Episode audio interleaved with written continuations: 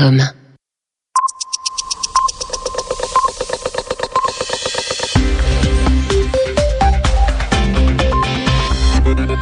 Merci d'écouter RFI, il est 21h en temps universel, 23h à Paris. Chloé Cambrelin.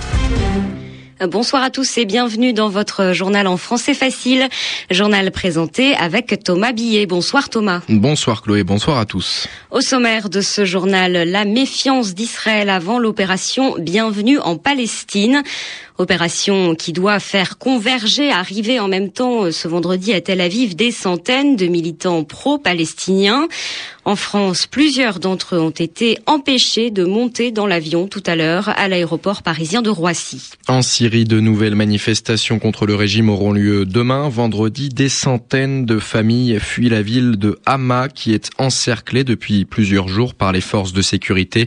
L'ambassadeur américain à Damas a lui réussi à se rendre dans la ville. Et puis le patron de la Banque centrale européenne, Jean-Claude Trichet, s'en prend sévèrement, c'est-à-dire critique les agences de notation. Explication de Daniel Vallot dans ce journal. Le journal en français facile. L'opération Bienvenue en Palestine est donc mal partie. Oui, des centaines de militants qui soutiennent la Palestine ont prévu d'arriver en masse, très nombreux, ce vendredi à Tel Aviv, avant de se rendre dans les territoires palestiniens. Mais Israël a envoyé aux compagnies aériennes une liste de personnes indésirables et certains militants, au moins huit, ont été empêchés d'embarquer, de monter à bord de leur avion ce jeudi à l'aéroport parisien de Roissy. D'autres ont été prévenus par téléphone. C'est le cas de Mélissandre Salomon. Blandine Lévite a recueilli son témoignage. Donc j'avais réservé euh, une place sur le, vol Swissair de demain matin et donc euh, tout à l'heure euh, j'ai reçu un coup de fil de la compagnie Swissair me notifiant qu'ils avaient eu un coup de fil d'Israël qui disait que je ne pouvais pas partir sur le vol. Donc j'ai demandé pourquoi. Il me dit ben je n'en sais pas plus. Euh, Donc j'ai demandé mais combien euh, combien on est à être refusé comme ça? Euh, vous êtes à peu près une vingtaine de personnes à être refusées. Donc j'ai continué à essayer de savoir mais pourquoi je ne peux pas partir? Qui c'est qui décide? Je dis c'est la compagnie ou c'est c'est Israël? Il dit non c'est le ministère, israélien qui a dit que voilà il y avait des personnes qui ne pouvaient pas partir. La compagnie m'a également dit que Israël menaçait de les faire payer des amendes si ils laissaient partir des personnes vers chez eux. Notamment euh, une personne comme moi qui est sur une liste, on ne sait pas pourquoi, euh, voilà. Donc je lui dis mais pourquoi? Elle me dit mais vous devez savoir pourquoi. Je lui dis mais non, je vous demande justement pourquoi. Donc je n'ai pas eu la réponse. Donc euh, il y a quand même du chantage auprès de la compagnie. Et la flottille humanitaire pour Gaza s'éloigne elle aussi plus que jamais de son but. Oui, le Dignité Camara, embarcation française et seul bateau qui avait réussi à tromper la vigilance des autorités portuaires grecques, a été intercepté ce jeudi en Crète. L'ambassadeur américain en Syrie s'est rendu ce jeudi dans la ville d'Hama et il compte y rester demain vendredi. Hamas, c'est, vous le savez, cette ville du centre-ouest syrien qui est encerclée depuis des jours par les forces de sécurité et que des centaines de personnes ont fui. Le ministre français des Affaires étrangères, Alain Juppé, a estimé ce jeudi qu'il était inacceptable que le Conseil de sécurité de l'ONU soit incapable de sanctionner Damas à cause de l'opposition de la Russie. Le Parlement européen travaille, lui, sur un projet de résolution sur la Syrie.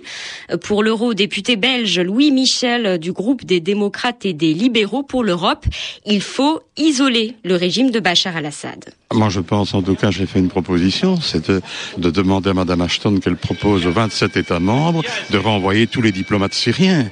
Il faut les isoler maintenant diplomatiquement. Ça sert à rien de faire semblant qu'on peut encore discuter. On ne sait plus discuter. Et je pense que les Nations Unies doivent décréter la constitution d'une commission internationale d'enquête qui permettra de faire la clarté sur les responsabilités en termes de droits de l'homme, en termes de crimes contre l'humanité. Je pense qu'il y a des instances internationales qui permettent de, de gérer ça. Il faut Et être plus dur. C'est possible, ça va se faire Mais là où il y a une volonté politique, oui, il faut arrêter maintenant de croire que l'on peut encore discuter avec Kadhafi ou avec euh, ou avec euh, Bachar el- el-Assad. Je ne crois pas qu'on peut encore discuter avec ces gens-là. Ils doivent partir et donc on doit les isoler complètement. Des propos recueillis par Ania Vogel. Le président yéménite Ali Abdallah Saleh a pris la parole ce jeudi soir à la télévision. Il avait le visage brûlé et les mains recouvertes de bandages. C'était sa première apparition depuis l'explosion qui a touché son palais le 4 juin. Une attaque au cours de laquelle Ali Abdallah Saleh a été très grièvement blessé. Il est depuis hospitalisé en Arabie Saoudite. Dans sa courte déclaration, le président, euh, qui est contesté depuis des mois, a indiqué avoir subi avec euh, succès plus de huit opérations. Il n'a pas fait mention d'un retour dans son pays. La Banque Centrale Européenne a relevé ce jeudi son principal taux directeur. Oui, il a été relevé à 1,5%. L'objectif, c'est de freiner l'inflation, c'est-à-dire l'augmentation générale des prix.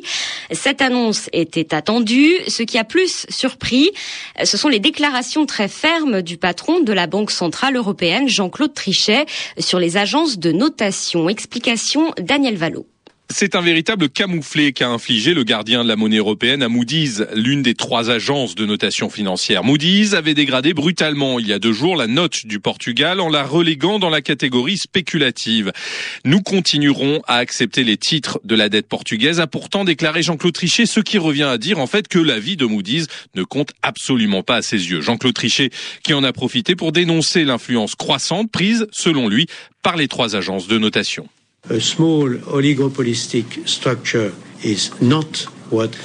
Une petite structure oligopolistique, ce n'est pas vraiment ce qui est souhaitable au niveau de la finance globale. Il y aurait de grands avantages à avoir un grand nombre d'autorités privées qui pourraient confronter leurs opinions et ne pas exercer une influence aussi écrasante.